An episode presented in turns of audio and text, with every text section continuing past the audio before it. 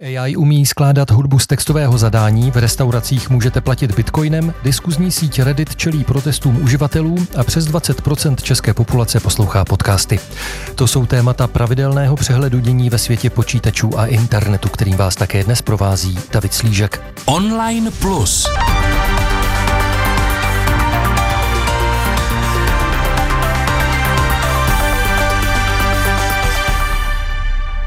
A já samozřejmě ani dnes na to nebudu sám. U mikrofonu na dálku přes internet vítám našeho pravidelného komentátora, redaktora deníku N Petra Koupského. Ahoj Petře.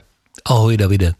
Více než pětina české populace poslouchá aspoň jednou týdně podcast. Nejposlouchanějšími formáty jsou rozhovory s osobnostmi, skutečné příběhy a komediální podcasty. A lidé nejvíce poslouchají podcasty o stopáži do půl hodiny. Vyplývá to z výzkumu provedeného agenturou Nielsen na pětistovkách českých respondentů. 6% dotázaných podcasty poslouchá denně nebo téměř každý den. Asi dvě pětin lidí podcasty neposlouchá vůbec. 61% posluchačů preferuje délku podcastu do půl hodiny, třetina má dokonce nejradši, když nepřesáhne 15 minut.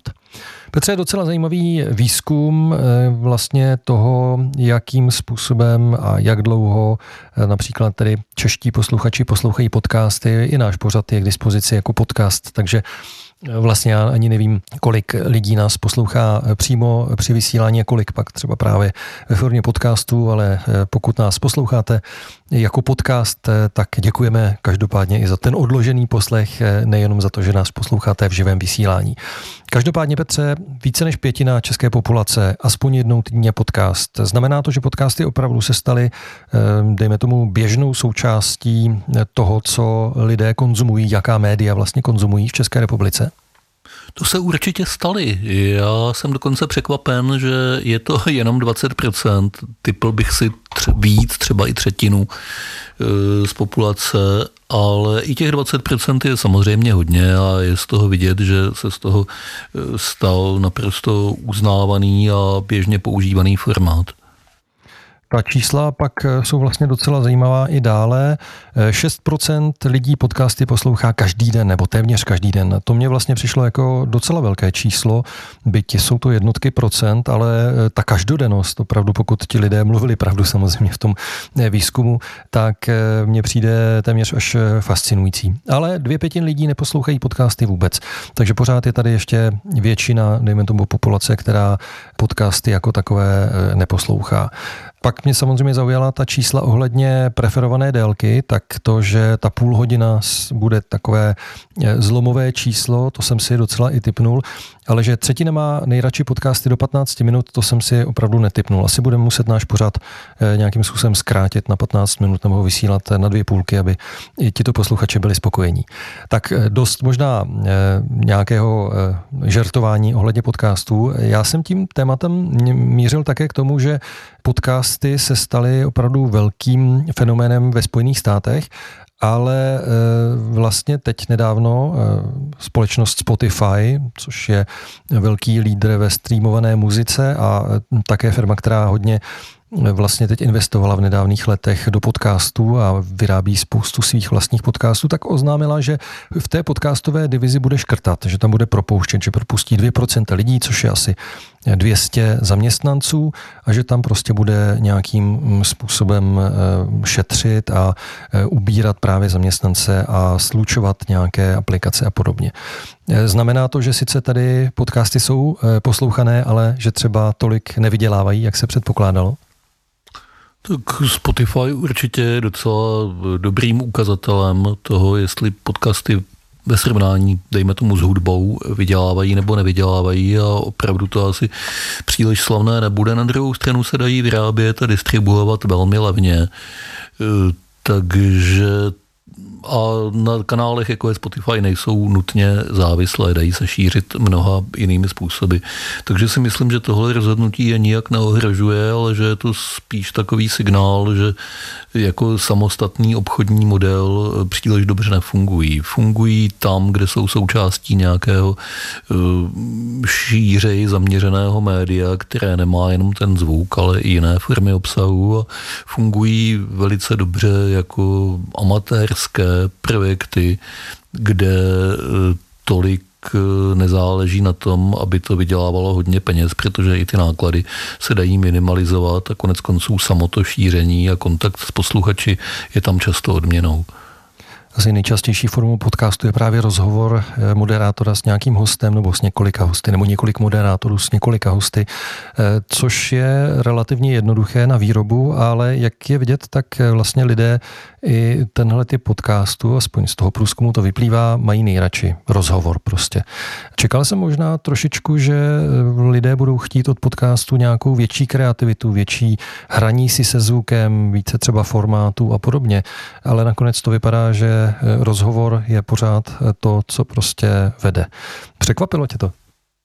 Ani moc ne. Já si myslím, že je to vidět v mnoha jiných oblastech digitálních technologií, že ten holý obsah očesaný na to nejzákladnější často je velice úspěšný že spoustu těch parádiček okolo eh, posluchač prostě nebo čtenář nebo divák nechce a nepotřebuje. Mnoha úspěšná videa na YouTube jsou taky vlastně natočená velice primitivně a nesplňují eh, technické nároky na to, aby se mohly odvysílat v televizi profesionálně, ale přesto mají velikou oblibu, protože dávají, říkají něco, co v těch velkých médiích není.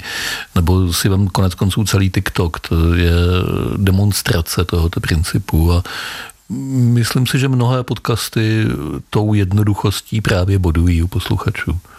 Na druhém místě v té oblibě vlastně skončily ty skutečné příběhy, což jsou většinou formáty, kdy ne tedy všechny, nechci to úplně schazovat, ale kdy si třeba ten autor eh, vezme Wikipedii a předčítá z té Wikipedie nebo z nějakých jiných zdrojů třeba nějaké skutečné kriminální případy nebo něco podobného a e, vlastně je vidět, že to taky stačí, že vlastně opravdu není potřeba vymýšlet něco zásadně nového, ale e, lidé ty příběhy prostě poslouchají a baví je to.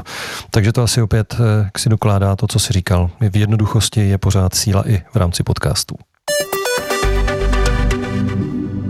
Sociální platforma Reddit čelí protestu vlivné části svých uživatelů. Moderátoři mnoha tisícovek diskuzních for, takzvaných subredditů, v pondělí její obsah uzamkli a přístup ponechali jen úzké skupině nejvěrnějších diskutérů.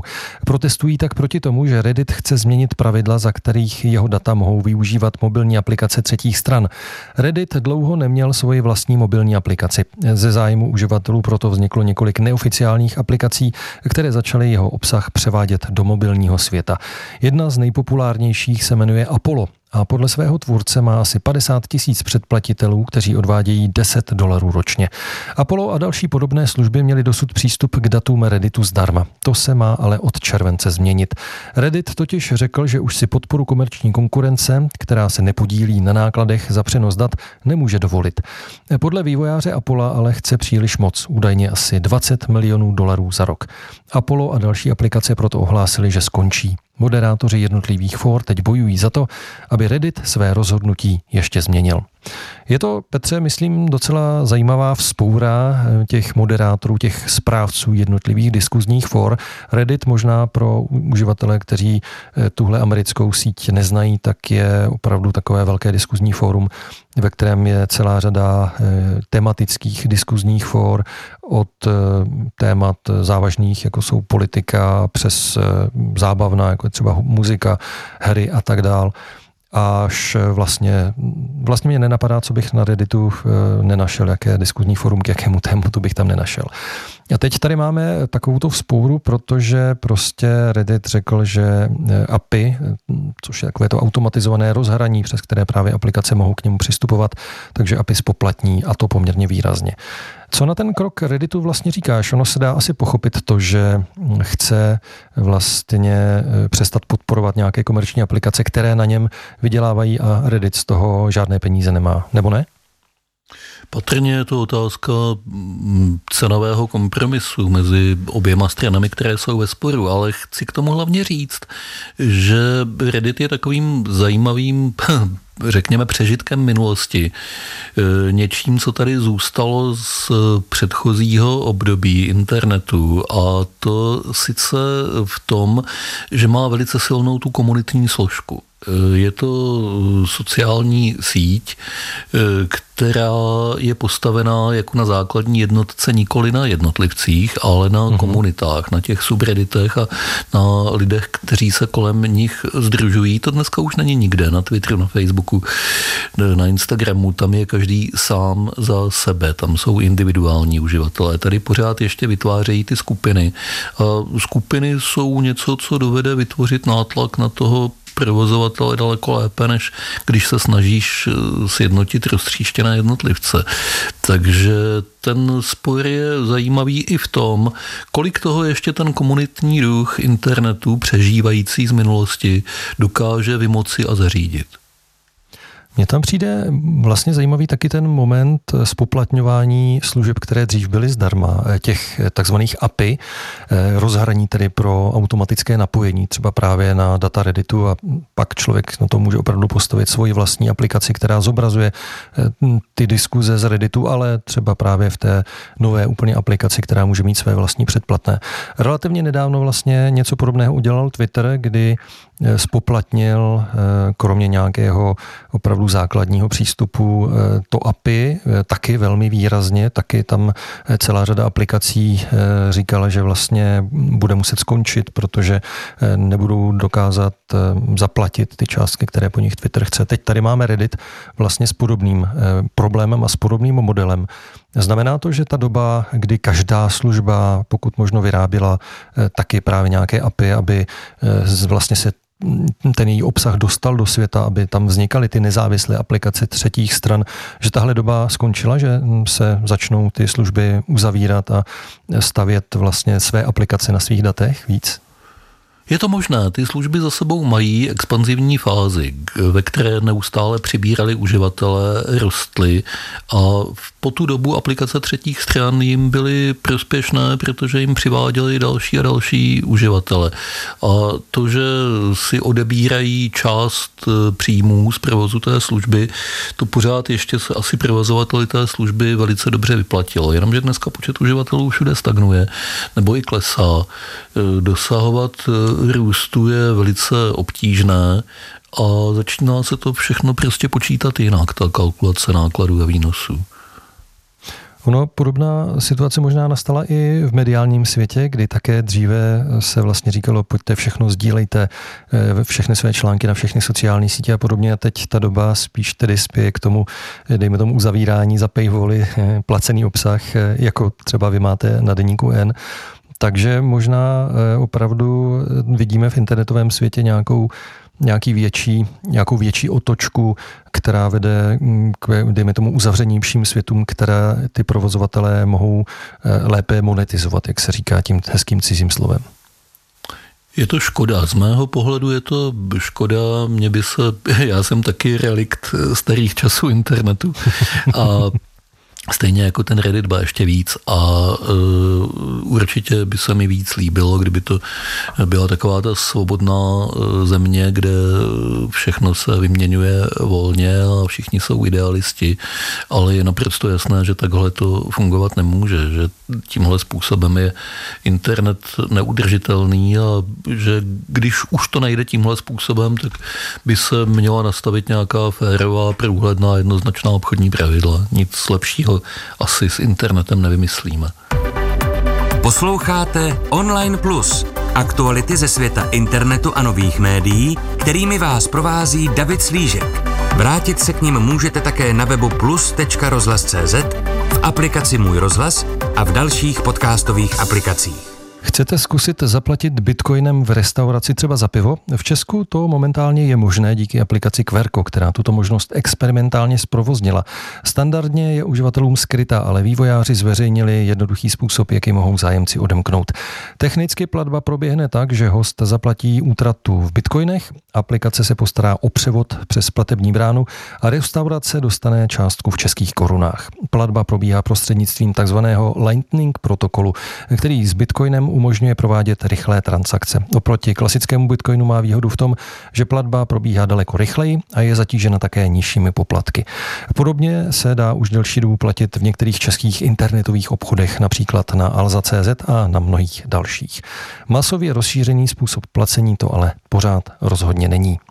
Petře, je to experiment u aplikace Querco. Samozřejmě, jak říkám, v některých obchodech v Česku, internetových obchodech je možné také bitcoinem platit také právě přes tu Lightning síť, přes Lightning protokol ale zatím to je opravdu jenom taková věc, kterou si třeba fandové kryptoměn vyzkoušejí ale neznám nikoho moc, kdo by takhle platil eh, tedy dlouhodobě a standardně.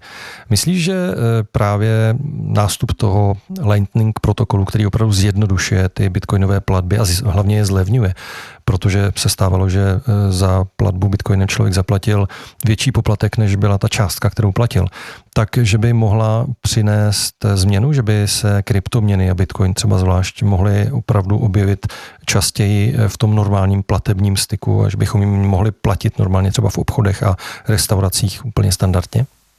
Spíš asi ne. Samozřejmě to, že ten protokol vznikl a přišel, to znamená, že se tahle možnost z polohy naprosté absurdity dostala do eh, polohy eh, nepravděpodobné, ale víceméně použitelné možnosti. Eh, ale lidé, kteří mají bitcoiny, tak si myslím, že je nechtějí utrácet, že spoléhají na to, že jejich hodnota vzroste a platit s nimi v restauraci je vysloveně až free frivolní, možná to předvést před kamarády jako gesto podobné tomu, jak se 100 dolarovkou zapaluje doutník, tak čas od času si to někdo dopřeje, ale praktický význam to nemá. Já v tom vidím technickou frajeřinku vývojářů, kteří to dělali, je to efektní, bude se o nich mluvit, konec konců to, že je máme v tomhle pořadu, je to důkazem, ale jinak to v tuhle chvíli asi k ničemu není, to by se musela úplně změnit stabilita eh, bitcoinu a eh, celý ekosystém kolem něj. Takže Bitcoin jako nějaká náhrada opravdu peněz nebo paralelní finanční systém, tak jak se o něm mluvilo kdysi v jeho počátcích, to podle tebe nehrozí? Jedině v případě, že by totálně eh, přestala fungovat naše normální měna, potom by asi měl tenhle význam. Několikrát se to stalo v různých zemích světa, není si co přát, tak doufám, že k tomu nedojde. No tak uvidíme, eh, ty černé scénáře bych si taky nepřál, ale je pravda, že bychom se vlastně mohli eh, i v našem pořadu vrátit k některým těm experimentům, kdy se z Bitcoinu třeba stala oficiální státní měna a podívat se na to tedy, jak to dopadlo, nebo jak to vlastně pokračuje a co se eh, tedy děje, tak já si to tady poznamenávám jako nějaký určitý závazek do nějakého budoucího pořadu našeho. Společnost Meta, která provozuje Facebook, Instagram a WhatsApp, zveřejnila testovací verzi generátoru hudby. Aplikace se jmenuje Music Gen a umí na základě textového popisu vytvořit krátkou 12-sekundovou ukázku uměle vytvořené hudby. Uživatel může modelu zadat také úryvek nějaké už existující a známé písně a aplikace se pak s ní snaží pracovat jako se základem, na kterém postaví svou vlastní melodii. Meta model natrénovala na 20 tisících hodinách komponované hudby a 390 50 tisících hodinách instrumentálních skladeb. Zdrojem byly placené audioknihovny.